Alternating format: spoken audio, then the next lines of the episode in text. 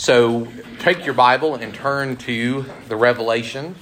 Uh, it's the last book, and we're going to um, spend quite a long journey together walking through this. I'm so glad uh, that, that you've all come out to um, study together as we walk through this. Um, we're going to spend tonight uh, looking mainly over an introduction, and then we'll look at th- the first three verses of chapter one uh, as we go and um, receive a challenge from the Word. But mostly, we want to set the stage uh, for our journey through the book. And so, I've given you a handout. I hope everybody got a copy, um, and the handout will be helpful to you. Uh, as we walk through this, I'll walk straight through this and you can fill some things in. I've, I've given you some of the things, I haven't given you everything, so you can fill it in accordingly. Um, and at the, at the end of all this, if you want my notes, I'll be glad to give them to you, but I'm not going to give them to you just yet. Um, so, as we start off, I've given you a list of resources. Uh, every now and then people say, well, what, you know, what commentary could we read? What resources are out there? And so I've given you a list of of the resources that I'm using. Uh, not all of these resources look at the revelation from the same view, and we'll talk about that, uh, what those different views are in a moment. Uh, but I like to read broadly, and so this is a broad spectrum on the book, but from particularly uh, more conservative scholars. There's a few that are centrist, but mostly very conservative scholars uh, on the work. The two best, if you had to pick one or two uh, that you would look at, the first uh, is by my favorite theologian. Someone asked me yesterday, so who's your favorite? Uh, my favorite theologian is George Eldon Ladd. George Eldon Ladd. Uh, this is his a commentary on the revelation of John. Uh, it's very helpful. Um, it's helpful for two reasons. Number one, this is the more important of the two. Uh, the first reason it's helpful is because it's written at a lay level. Um, so you, you don't have to be a Greek scholar to be able to access what's in this book um, and really be benefited from it. And then the other thing is that he takes this from the viewpoint that I'm going to teach from, um, and that'll be helpful in understanding how this system um, goes through. So I, I, bolded him at the very top of the resource list. Um, George Eldon Ladd is popular for having uh, put forward the idea of an inaugurated kingdom, the idea that that God's kingdom has is something that we're waiting on, but it's also something that has come in Jesus Christ. Uh, so when you hear me talk about uh, the already, the not yet, the kingdom that's come, the kingdom that's coming, uh, that we live in a space between uh, God's rule and reign having begun in the coming of Jesus Christ, but it's also something we're waiting on all of that really goes back to George Eldon Ladd, and it's something that he uh, really popularized from the Word, and so um, just has been immensely beneficial to my life, and I, I, think he would be to you as well. He's got a lot of other books. Um, on theology, and also he's written a theology of the New Testament that's very helpful. Um, but George Eldon Ladd, this is my new favorite. Uh, this is brand new. I got it this week, and um, I'm just going to commend it to you. If you are a Sunday school teacher, if you uh, have ever taught a grow group, if you're just a good student of the Bible and you want a basic commentary to look at um, that kind of covers a broad spectrum, Crossway, that publishes the English Standard Version that, that I preach from, um, Crossway has published these uh, commentaries on the whole Bible. It's a 12 volume set. Um, not all 12 volumes have been written yet. They're waiting on the first volume on Genesis. Uh, you'd think they would start at the beginning and go forward, but they didn't. Um, so uh, they're waiting on the first volume, and I think there's one other one in this Old Testament series that's yet to be done. Um, but Crossway has published these. This is the commentary on Hebrews to Revelation.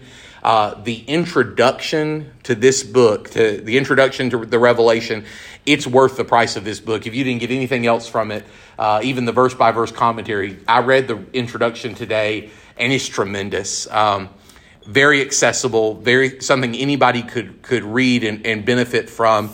Um, these commentaries, if you order them through Crossway, uh, and I'm not I'm not get a kickback here. I'm just telling you because you know when one person finds bread, he wants to tell somebody else where to find it.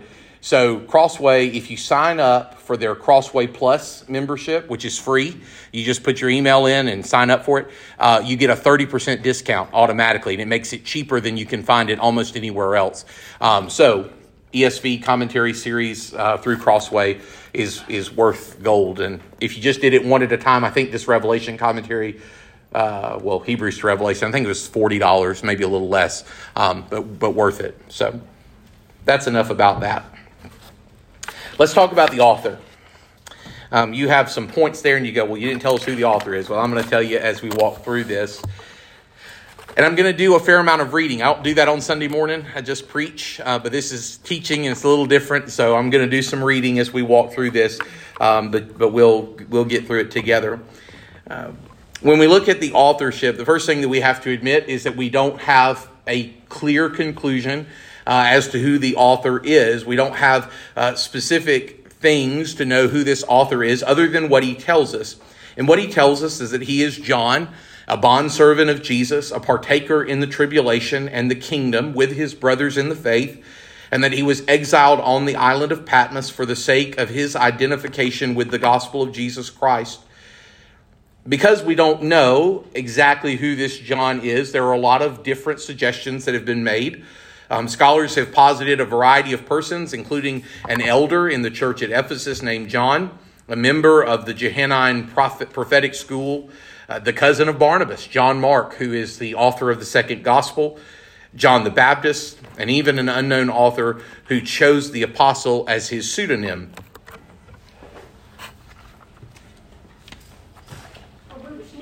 Come on in. You're good.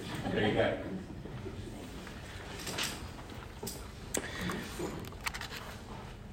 When we think about these different options that are out there, the strongest case for the author uh, is John the Apostle. And so this is be the disciple whom Jesus loved.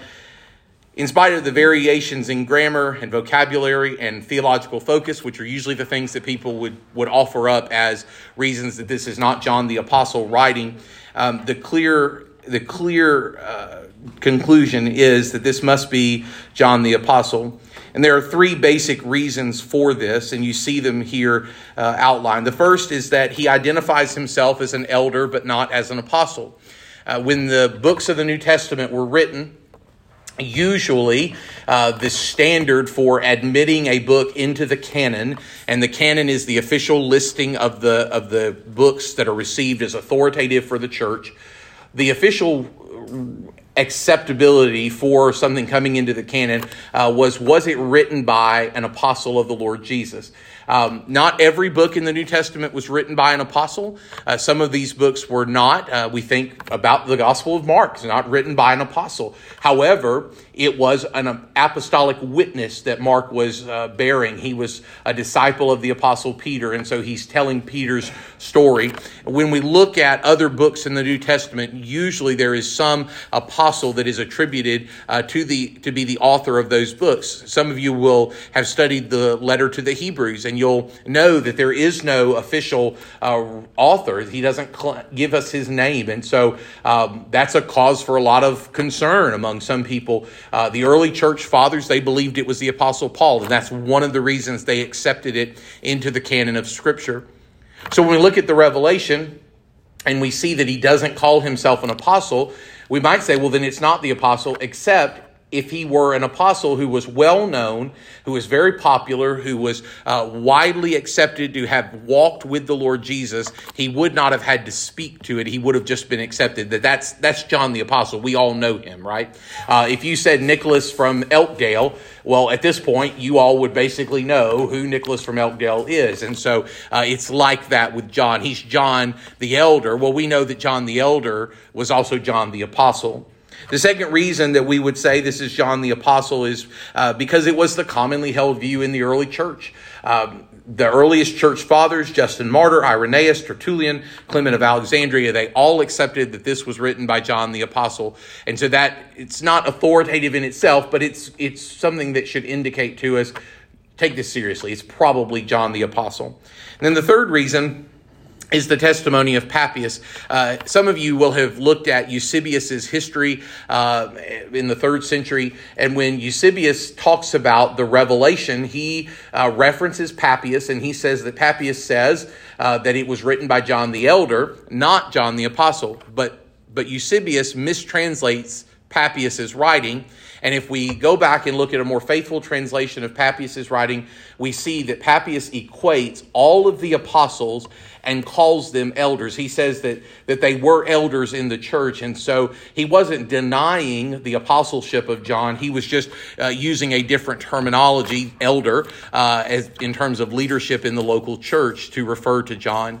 And so all these things seem to say this is John the apostle, the one whom Jesus loved, who's writing this revelation, who's received it and is transmitting it to the churches. He writing? Uh, one of the things that uh, really fascinates me um, is the canon of Scripture.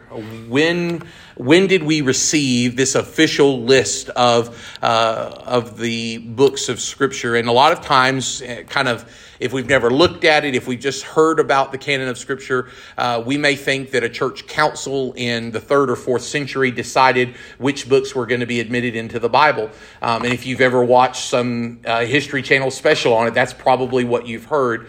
But the reality is that uh, there never has been a church council, an ecumenical council of the church, where all of the books were approved as being canonical.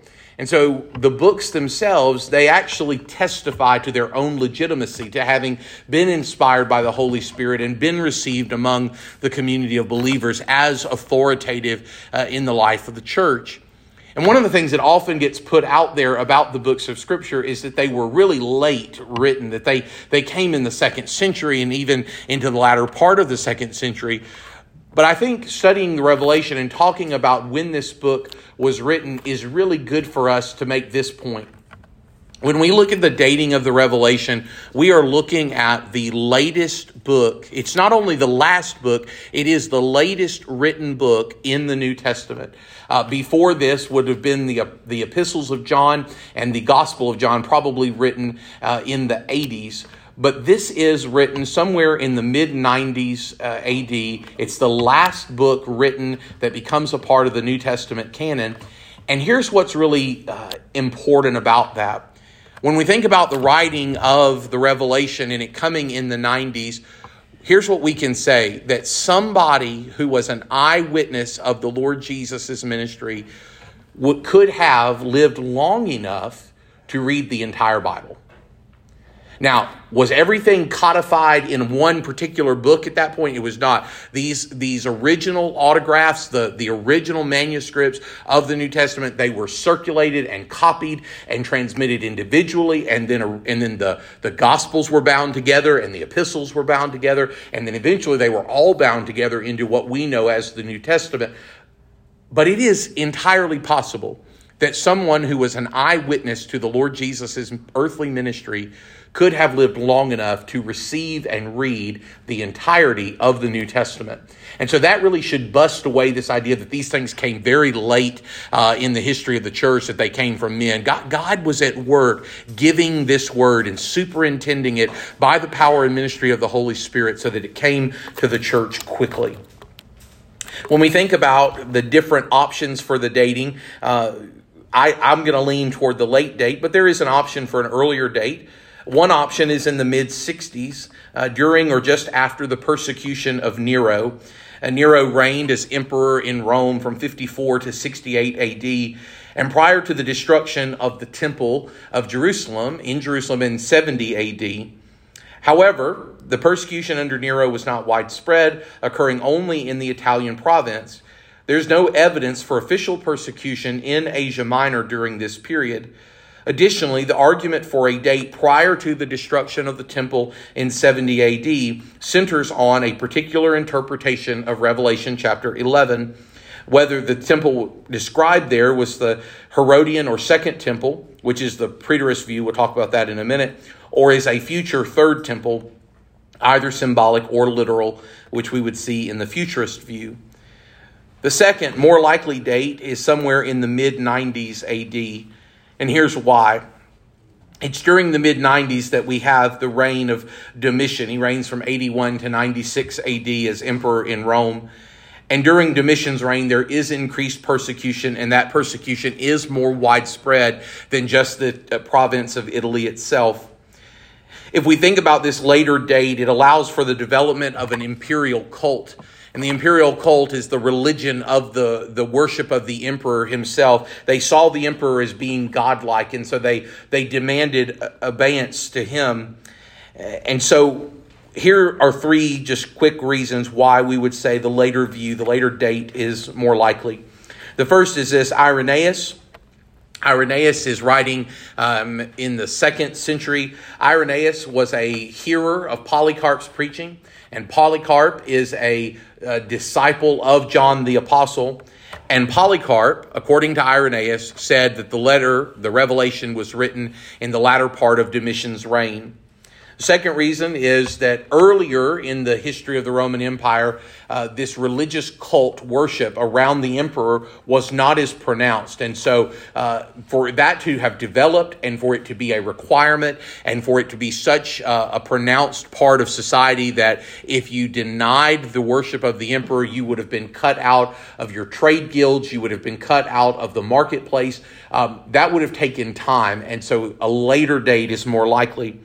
Then the third reason is that uh, we have a, an instruction, a letter that goes to the church at Laodicea, and that letter talks about the wealth and the riches of the city of Laodicea. Laodicea was struck by an earthquake in 60 to 61 AD, and that caused the city to decline for a period. It would not have had time to recover and be a strong center of wealth by the mid middle part of the 60s AD, and so a later date is more likely in view. Next thing we want to think about is the style, the genre. What kind of what kind of writing is this? Um, if you've never thought about the style of the writing, uh, you may you may think, well, the Bible's a book and it's all the same, and we just pick it up and read it. Uh, that's good. You ought to read it. Uh, we want to be good students of the Bible. It, it helps us in our walk with Christ. But if we want to take the next step into really understanding this book, it's good for us to think about the genre that we're reading. Uh, we don't read the law the same way that we read the poetic literature, and we don't read the poetic literature the same way we read the histor- historical literature. And we don't read the historical literature the same way we read the Gospels, and we don't read the Gospels the same way we read the epistles. There are different things that have to be brought into view uh, because of the nature of the writing itself. That's not to say that we're denying the truthfulness of it. It's not to say that we're trying to explain something away. It is to say that we, we want to receive it the way it was intended to be received. And the Holy Spirit of God used earthly means in order to transmit the word of the Lord. And so these literary styles actually matter when it comes to the matters of interpretation. There are three issues at work, three styles at work uh, in the Revelation. The first is apocalyptic. Uh, the word revelation itself means uh, it, it is the word apocalypsis. And so uh, we have our word apocalypse. That's what this word is. The revelation is first and foremost apocalyptic in nature. The very first word in the book is apocalypsis. It's translated revelation. apocalyptic literature is an extension, an extension of the Old Testament prophetic literature. Though there are canonical glimpses of it in Isaiah, Ezekiel, and Daniel, it owes its main source to the intertestamental period, um, the time between the last canonical writing in the Old Testament, which is Malachi, to the time of the first New Testament canonical writing, which is Matthew, uh, somewhere about 400 years, uh, from about 400 to about 6 BC. Uh, is what that time period is between the end of the prophetic writing and the beginning of the ministry of Christ. When there were no writing prophets for the people of God in this period, God's people longed for a word from the Lord, and they, they longed for God to restore the life of his people. And yet they were without the inspiration of the Holy Spirit, and they put forward a desire to point God's people forward with hope and so they wrote visionary accounts filled with strange and dreadful symbols in order to proclaim the danger of the present age and offer hope in the age to come when God will rightly order all things. In this way, apocalyptic is a literary genre and a worldview, it's a way of looking at things. The second style that's in view in the Revelation is prophetic. The author is clear that he is a part of the local church Particularly, we would say, I think, the church at Ephesus, if we are to believe the history of, of the church, the tradition of the church, that John was an elder in Ephesus. He's a part of the local church, and that local church is experiencing difficulty and tribulation on account of her faith. In addition to being a fellow bondservant of Jesus Christ, John is also a prophet. He says this in chapter 22 and verse 9. He's a prophet whom God has given to the church and through God through whom God offers a prophecy for the church. The aim of this prophecy is to proclaim in advance the rule and reign of Jesus Christ, the conquering lamb, as well as to teach the church how to live in the intervening years. Revelation is apocalyptic, it's prophetic, it's also epistolary from chapter 1 and verse 4, we see that the book has a specific audience, namely the seven churches that are in Asia Minor. The greeting John sends, the clear message for each of these churches in verse 4, the instruction to read this work aloud in the congregation, verse 3 of chapter 1, the benediction of grace in chapter 22 and verse 21 for believers point to the nature of the revelation being a letter, an epistle. Revelation is a circular letter, which is to say that it would have been delivered to the congregation at Ephesus, read aloud, copied, and then uh, the original sent on with the pattern repeated for each church listed and likely for other churches in the region. And there are other churches in the New Testament or other letters in the New Testament uh, that are like this. We may think of this um, uh, in the letters uh, to the church at Colossae. That is an example. The nature of the revelation as a letter helps ground the work in a specific time and place and reminds the reader, whatever his generation, to ask prior to his work of interpretation, how would these words have been received by the first hearers? So I'm going to stop my notes for a minute. I'm going to offer something that I think is really important, and we will remind ourselves of this going forward. As we look to interpret the revelation, one of the principles that we're going to use is this that it cannot mean what it could never mean. It cannot mean now what it could not have meant then. When we think about the actual authorial intended meaning, uh, one of the tenets of, of biblical interpretation uh, is that we restrict ourselves to the intent of the author. Now, the application may come in a variety of ways, and we may find application that is specific to our own context, that has instruction for us how to live in the 21st century. It has specific application to the issues that we deal with in our, uh, in our setting here in the city of Selma in Dallas County and in the United States. But the meaning itself, it is, it is prescribed to a particular people, and so it's restricted to what that authorial intent was. And we use the nature of hermeneutics, which is biblical interpretation. Uh, we use the original languages. We use our knowledge of the culture, and we use the text itself to try to understand what the author's intended meaning is. When we think about the purpose of the letter, that's the next thing on your guide. When we think about the purpose of this revelation, uh, one of the things that we want to understand is that the author intends to preach about God and to show that the purpose is drawn from the redemptive plan of God Himself. God the Father has given a revelation to God the Son, the Lord Jesus Christ, who has communicated this message to his servant John through means of an angelic messenger for the purpose of conveying the message to the churches of Asia Minor. God the Father desires that his church should overcome the present tribulation it is experiencing and any future tribulation it will experience. Therefore, he writes to warn them of the tribulation that they will face, to explain the judgment that the wicked will suffer, to proclaim the blessing that the righteous will enjoy, and to urge the faithful in all generations to be found righteous in the end through allegiance to the Lamb who has already overcome. You have on your outline uh, two triangles. Um, and I'm going to, if you've got a pen, it'll be helpful to fill this in. Uh, these two triangles represent two particular orders. Um, these come from Dr. Robert Mulholland, who's a New Testament professor at Asbury Seminary. He says that all human beings will live in one of these two orders. There's an order that is uh, the order of rebellion, and then there's an order that is the order of redemption. All human beings will live in one of these orders of being, and the purpose of the revelation is to urge the readers and hearers to live in the order of the redeemed. By presenting the reality of these two orders and the ultimate doom of the rebellious order, God the Father, through John, is urging his church to remain faithful to the Lamb by holding fast to their confession of faith and persevering no matter how intense the persecution gets, resting in the assurance that the Lamb has overcome. And so let me just walk through these two particular orders that are being set up in the Revelation. And we're going to work from the bottom of the pyramid to the top, the bottom of the triangle to the top. And if you wanted to, you could divide these into four sections, and that'll be helpful. So, first, I want you to think about the rebellious order, the one that's on the right. And the bottom section of the rebellious order is hell. And the next section above that would be Satan. I'm going to go, go through these again.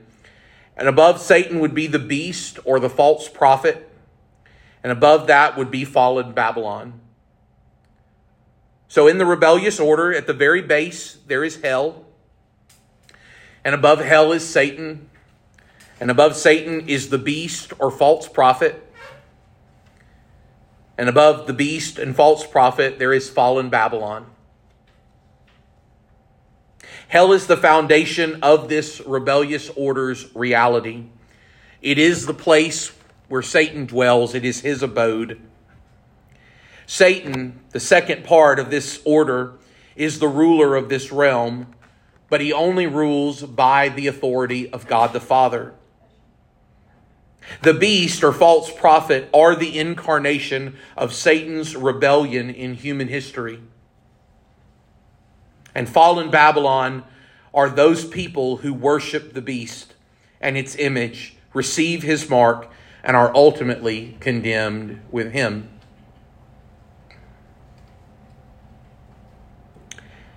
But there's another order, and it's the order of the redeemed.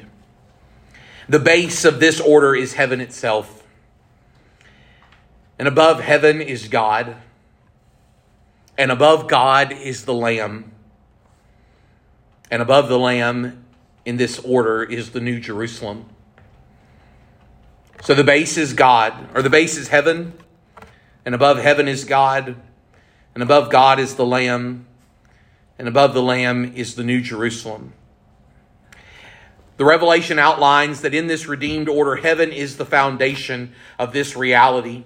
It's the abode and the realm of God. It's the place that God dwells. And that God is the ruler of this realm. And the Lamb is Jesus Christ. He is the incarnation of God's presence into human history. And the New Jerusalem are the people who follow the Lamb. And what God desires is that we should learn, learn the condemnation that will come to the rebellious order. To learn that every one of us is tied up in that order if we are not if we are not brought into the order of the redeemed by faith in Jesus Christ and to know that if we have been brought into the order of the redeemed, then there is security and there is steadfast love and there is the safety of a home in the presence of God and the Lamb forever. You see the structure of the book. Uh, we're going to look this week and next at the epilogue, and maybe next week just into the first portion of the first vision. There are four, four visions outlined you see there and then we will come to the very end, many weeks from now, to the epilogue. There are other ways to look at the structure of the book. This one is offered uh, by Dr. George Eldon Ladd, and uh, I believe it's, it's a good basic synopsis. When we think about the revelation and how we look at this, we have to make some determinations first of the way that we'll approach this book. Um, some of you have come here. We've got a lot of folks here tonight. Some of you will have come knowing exactly how you look at the revelation. Um, others of you maybe have studied this before, but haven't settled on a particular understanding, or maybe didn't even really recognize that there were particular ways of approaching the book. And still, others of us, we uh, we're not sure. We we have not uh, we've not really given a lot of careful thought in order for us to go together in this thing, in this pursuit, uh, because this is a worthwhile endeavor to study this book, it's a book that promises blessing. In order for us to pursue this together, we're going to come at it from one particular view. And if you have questions, then I'll refer you. Um, there's a, a, resource on your resource guide. It's there um, in the middle of the list. It's the Revelation Four Views, a parallel commentary uh, by Steve Gregg. That would be helpful to you if you know I'm in this camp, but that's not the way pastor's teaching this. What about my questions that have to do with it from this point of view? That particular resource would be helpful to you uh, to kind of compare the different ways that, that these views track through the book. The first thing that we have to determine is how are we going to deal with the issue of the millennium? This is the biggest issue. How will we deal with the issue of the millennium? Uh, there are two choices to be made. The first is how we deal uh, with the rapture and second coming of Christ in relation to the millennium. And the second is how do we deal with the historicity of the events that are described in this book. First, we want to think about how do we approach the rapture and second coming in relation to the millennium. And there are four main options. The first is the classical or historical premillennialist view, classical or historical premillennialism. And some of you hear this, you hear that word premillennialism, and you say, That's me, that's the camp I'm in. Maybe. But I'm going to say probably most of you are actually in the next category, uh, which is a different type of premillennialism. We'll look at it in a moment. But the classical or historical premillennialist view uh, is the most constant in the history of the church. For the first 1700 years of the church's history, and when we say church, we don't mean Elkdale, we mean the Big C church, all the church, all God's people at all times and places. For the first 1700 years of the church's history, this was basically the only accepted view of the millennium. Uh, there, there was some nod toward uh, toward another view, uh, what we see in postmillennialism, um, but basically, everybody holds for 1700 years to a premillennial view, a classic premillennial view. Classical or historical premillennialism understands that the rapture of the church and the second coming of the Lord Jesus Christ are simultaneous events that occur after the final period of intense or great tribulation, which will signal the consummation of human history, but before the millennial reign of Christ upon the earth with his church. So, classical or historical premillennialism says that the rapture of the church, us being caught up with the Lord, and the second coming of Christ, his descent to reign upon the earth, are simultaneous events. They happen on the back of each other, back to back.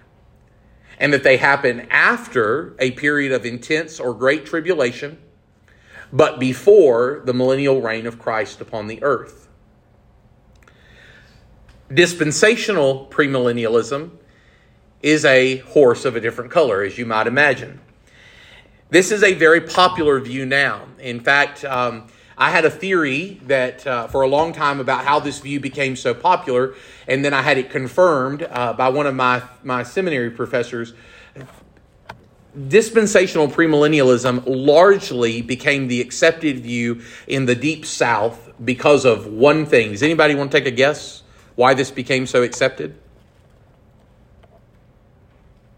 Anybody ever have a Scofield Reference Bible? Anybody? Some of you? Yep. The Scofield Reference Bible was one of the first reference Bibles uh, that was that was available commonly. And the Scofield Reference Bible came with notes, and the notes in the Scofield Reference Bible uh, took a dispensational premillennial view. And when you're a layperson and you have limited theological resources and you get that reference Bible and you read those notes, you just tend to kind of accept, well, this is the way that things are. Uh, dispensational premillennialism was really made popular uh, through the influence of Dallas Theological Seminary. It really came about uh, in the 1800s.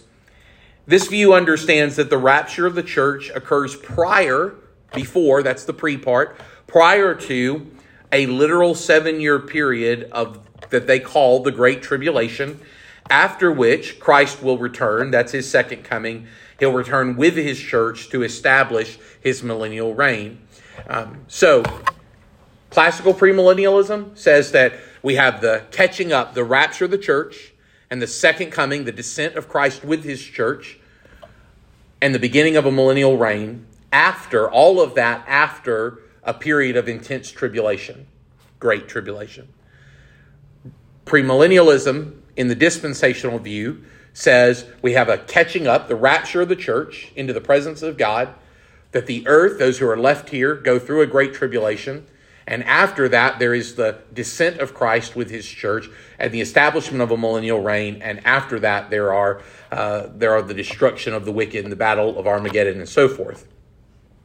Two different things. There's a third view. It's called postmillennialism. Postmillennialism argues for a very different view of human history. If you're in the premillennial camp, either classic or, or dispensational, if you're in the premillennial camp, then you understand that the world is wicked. The world is increasingly wicked. And that the world is going to come under the destruction for that wickedness, that God's wrath is going to be poured out upon those who have rebelled against him. And that that wickedness, as we look at the prophetic words of the New Testament, that that wickedness seems to only increase until the coming of the Lord Jesus Christ. But postmillennialism seems to deny that. It's a different view altogether. It's a view of human history that says Christians will not face increasing tribulation but rather they will become popular. They will be the norm in human history. That the longer history goes on, the more Christians there will be, and the more influence they will have, and the more the more they will cause peace and prosperity to reign over the earth. And as a result of this adoption of Christianity by much of the world's population, there will be a long period, a, millennium of peace and prosperity when righteousness flourishes. And after this, Christ will return to judge the world and usher in the new heaven and new earth. That's a very modern view as well. There's one final view. It's called the amillennialist view. It's the only other historic view. Uh, amillennialism it takes a non-literal view of Revelation 21 through 6. And when we say it's a historic view, it, it was it was held by some in the early church, though though not widely held. Amillennialism argues that Satan's binding in Revelation 20, verses 1 through 6, is not an end time reality, but God's current restraint of him in the present age.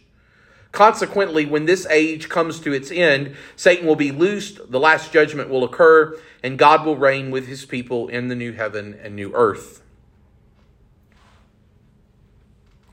Four options and we've got to pick one. And as you can imagine, we're going to pick the pastors. Um, so we are going to approach this from the classic or historical premillennialist view. Like I said, if that is different from where you've been, you're going to have questions. Um, and you may have disagreements, and it's okay, okay? The first thing I want to tell you from the beginning is that this book, it carries blessing. It should not become something that divides us.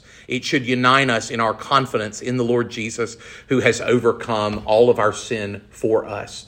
And so, if you have questions, ask, but don't ask here because it'll only cause confusion. And if you have questions, pick up that four parallel view uh, book. It will help you tremendously. But we'll work through things together. When I grew up, I'm, I'm just going to tell you this real quick. When I grew up, um, I grew up like a lot of other kids in my era. The the Left Behind books were very popular. Uh, when I was in middle school, they were they were really coming into view, and um, those books are written from a dispensational premillennial view. Um, some of you may be familiar with John Hagee or Tim LaHaye, um, or maybe even Dr. David Jeremiah. All of those folks will teach from a dispensational view. Growing up, the one argument that seemed to hold out in favor in our household for dispensational premillennialism, though we would not have known that that's what it was called. I, I don't want you to think we were deeply theological because we weren't. Um, but the one thing that was held forth in our home as being a reason to take that view was this idea that God would not allow his church to suffer the intensity of the Great Tribulation. All of that argument began to fall apart in my mind as I read the book, the Bible. Because what I see in the Bible is that it is supposed to be commonplace, and in fact, it is commonplace in the lives of those who belong to God by faith that we suffer, that we endure hardship and persecution and trouble. And I realized in studying the history of the church from its earliest days, even into modern times, that actually God's people have suffered all sorts of trouble, all sorts of difficulty and hardship. And I came away convinced that the great tribulation is not different it's not different in the quality but in the quantity of persecution that comes to the church. The kind of persecution, suffering, hardship, difficulty, trouble that comes to the church in this period of intense tribulation at the end of this present earthly age is not different in quality. Men and women are have always suffered on account of the faith in Jesus Christ. There have always been men and women who were crucified. There have always been men and women who were beheaded. There have always been men and women who were thrown to the to the animals in the in the in the Colosseum. There have always been men and women who were burned burned at the stake. There have always been men and women who were jailed on account of their faith in Jesus. So the difference at the end of the age is not a difference of quality, it's a difference in quantity. It's no more immense, it's not any greater in terms of the, the kind of persecution, it's just more intense. There's a whole lot more of it as time goes on. And so as that began to crumble, and I became aware of the fact that there actually were other ways to approach this book, I took a serious look at classical historical premillennialism and came away uh, convinced that, that this is the view. You got to search that for yourself. And I'm going to give you the opportunity to know maybe another viewpoint and to give it some consideration. The other decision that we have to make in terms of how do we approach this book is what are we going to do with the events that happen in the Revelation? How will we view their, histor- their historicity, the, the historical nature of these books? And there are four ways that we could approach this. The first is uh, preterism, the preterist view understands that the events described in the Revelation have occurred in the years leading up to and including 70 AD when the temple, the second temple, the Herodian temple, was destroyed. Those who take this view exclusively tend to argue for an early date of the Revelation, mid 60s AD. The second view is historicism. The historic view understands that the events described in the Revelation were progressively fulfilled throughout the history of the church, with only the most intense events described as remaining in the future. So, this view would say that most of what happens in this book has already occurred, and that only a few things are left to happen in the future. Then there's idealism. Idealism understands the events described in the Revelation as symbolic of the timeless struggle between good and evil throughout the church age. And so rather than seeing these as actual, physical, earthly, historical events, the idealist would say, really, this is an allegory. This is a symbolic thing. Certainly, there's symbolism to be found in the Revelation. It's all over, it's the nature of the language. But this view says everything is symbolic, or almost everything. And then there's futurism. While recognizing that some, if not many, of the events in the Revelation occurred in the first century, Futurism understands that the events described in the Revelation, particularly from chapters 6 through 19, are future events from the author's perspective and in large part from ours as well. So, where do we land? For the purpose of our study, we'll approach the Revelation from a classic historical premillennialist view and from a futurist view. Classical pre, historical premillennialism is the dominant view in throughout the church history, throughout the history of the church. It seems to make the best sense in light of the scriptural evidence. This view presents eschatology, that's end times. We're going to use that word a lot. Eschatology is end times, the study of end times. It presents eschatological events as follows that the present or church age where we live will witness the degeneration of society, culminating in an age or seven years of intense tribulation that will be visited upon the whole world, including the church. At the end of this time, the church will be caught up in the clouds with Christ, what we call the rapture, only to immediately descend with Christ, the second coming, who will then establish his peaceful, powerful reign upon the earth for a long period, the millennium, a thousand years. And after this millennial reign of Christ, Satan will be loosed from the abyss, and the armies of the earth will gather for a great battle against the Lamb and his army. Only the battle will not be great, because in an instant it will be over, as heavenly fire rains down, consuming them, including the devil who had deceived them, who will be thrown into the lake of fire to be tormented forever. And following the condemnation of the devil, Christ will judge the peoples of the earth according to what they have done condemning those whose names are not found in the book of life to eternal torment in the lake of fire. The first heaven and first earth will pass away, and a new heaven and new earth will appear, joining as one in the New Jerusalem, the final and full dwelling place of God and his people. Eschatology is the study of last things.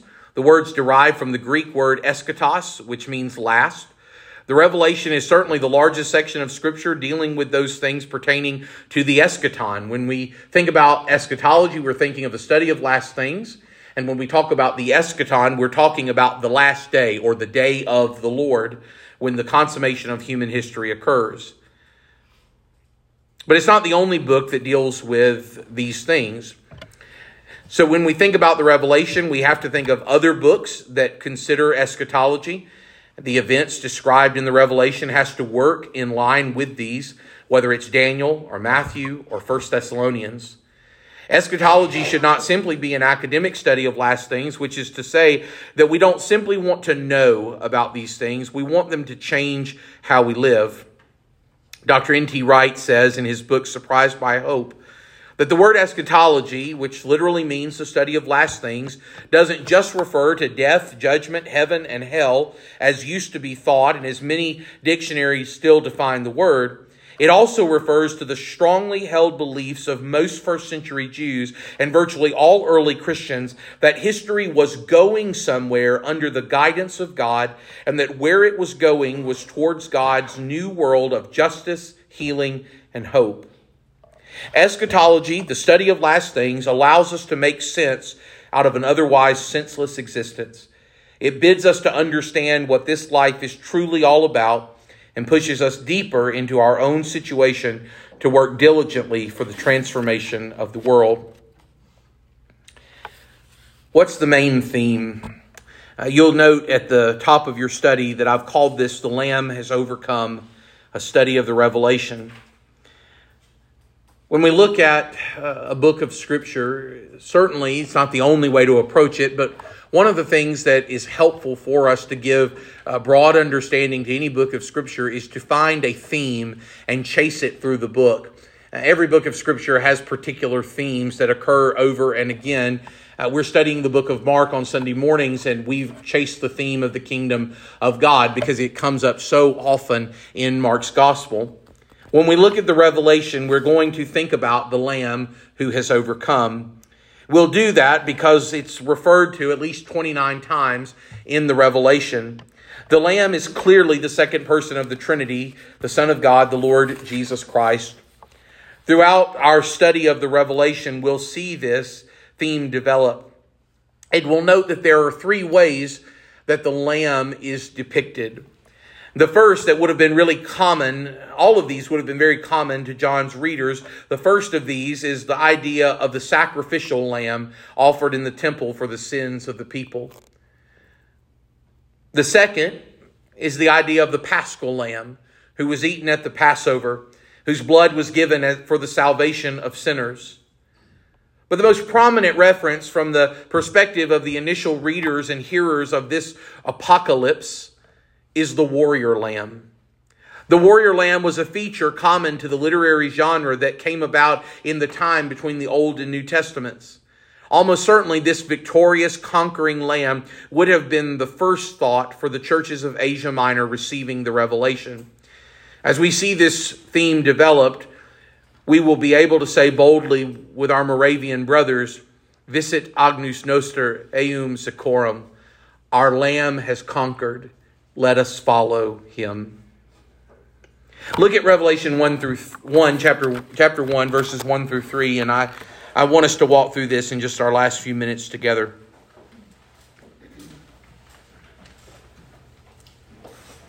John says, The revelation of Jesus Christ, which God gave him to show to his servants the things that must soon take place, he made it known by sending his angel to his servant John, who bore witness to the word of God and to the testimony of Jesus Christ, even to all that he saw. Blessed is the one who reads aloud the words of the, this prophecy, and blessed are those who hear and who keep what is written in it, for the time is near.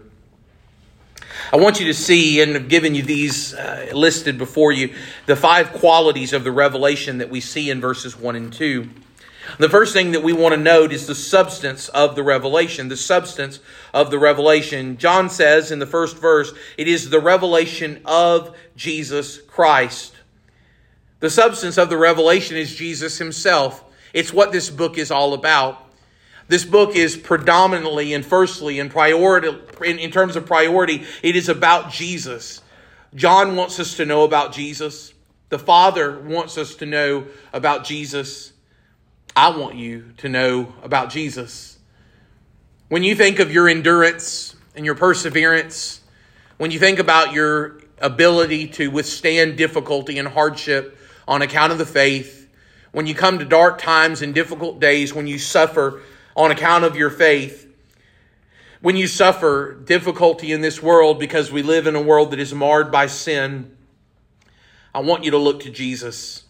I want you to remember that Jesus is the source of hope, that Jesus is the one who causes us to conquer, that because Jesus Christ is the Lamb who has overcome, we can trust in him and overcome as well.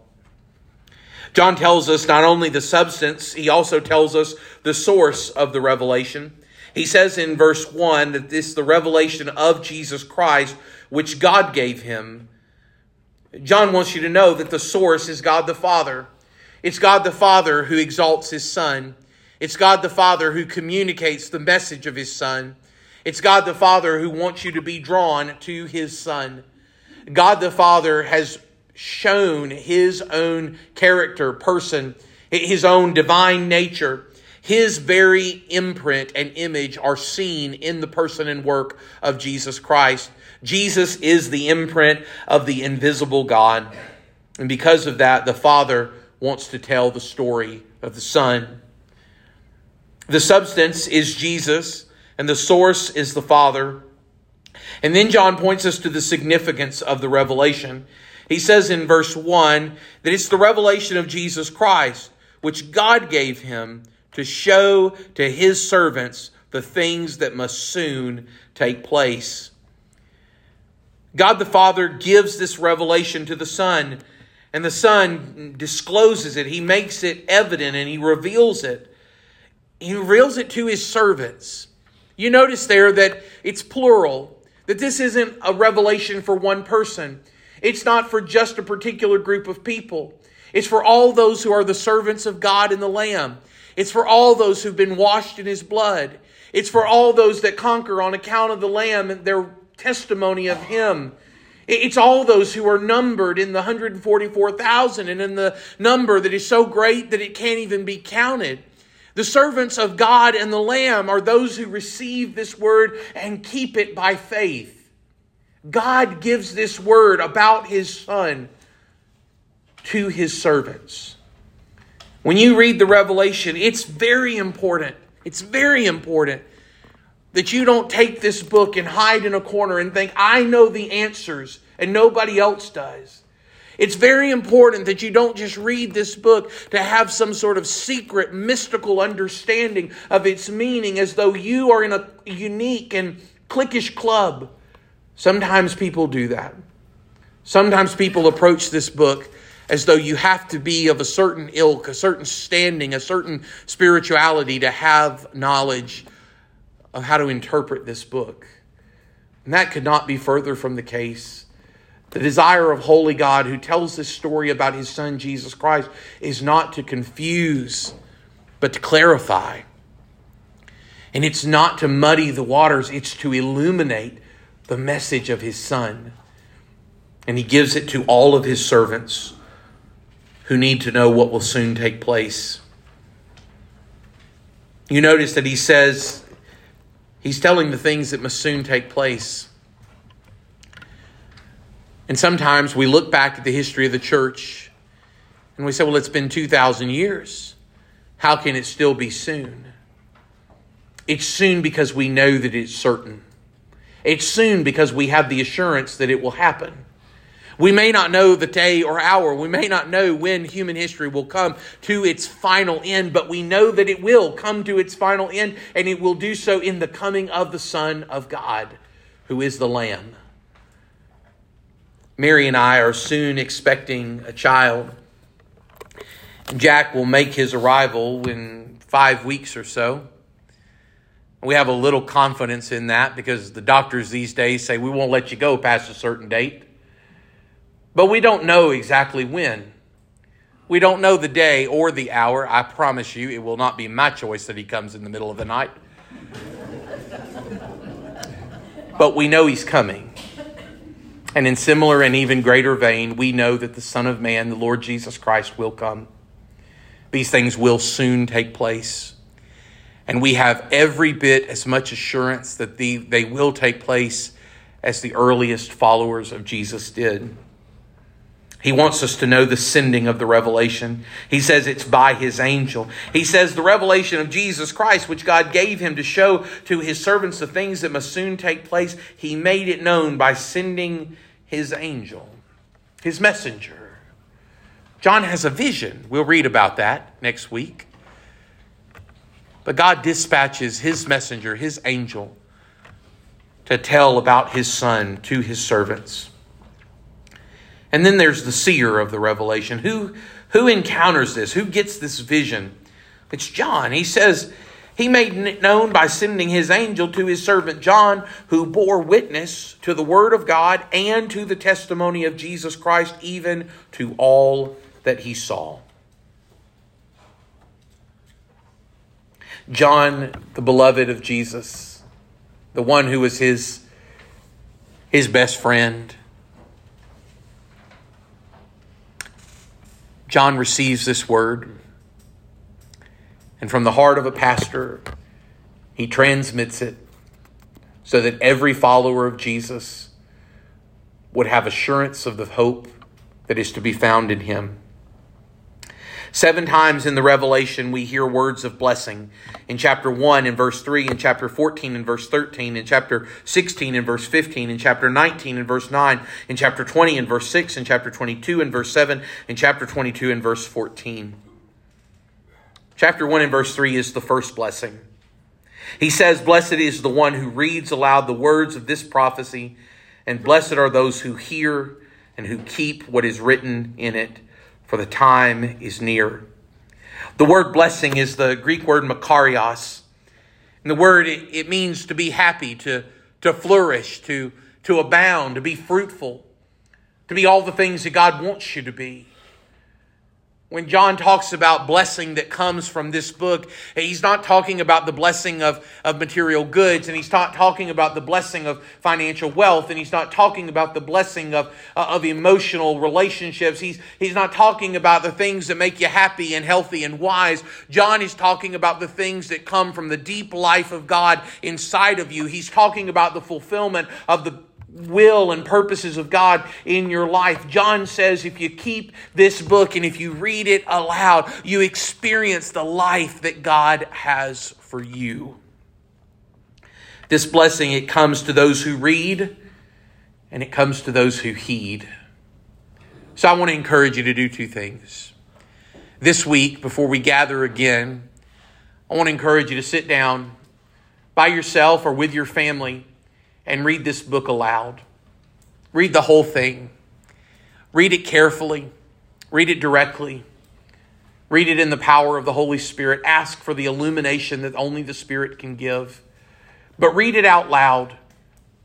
You say, I, am not good at reading out loud. You don't have to do it in front of a lot of people, just you and the Lord, but read it out loud. Because he says, blessing comes to those who read aloud the words of this prophecy.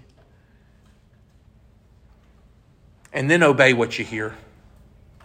He says, Blessed are not only those who read aloud this book, but those who hear it and keep it. There are instructions for us in this book instructions for how we should live and instructions for how we should die.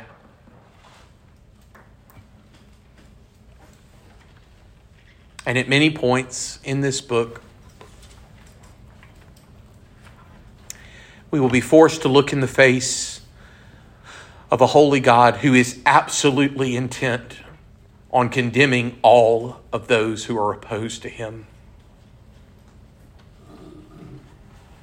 And a call will come from the Holy Spirit of God that we should not be numbered among the wicked, but that we should be held in the company of the righteous. And if that is to happen, it will be because we obey the words of this book and overcome by the blood of the Lamb and by the word of our testimony. Father, as we walk away tonight, we pray. We pray for endurance in this study. We pray for wisdom to understand. And we pray for encouragement. Like the writing of the Apostle Paul to the churches at Thessalonica, we pray that these words would be used to encourage the body of Christ and not, Lord, to cause division.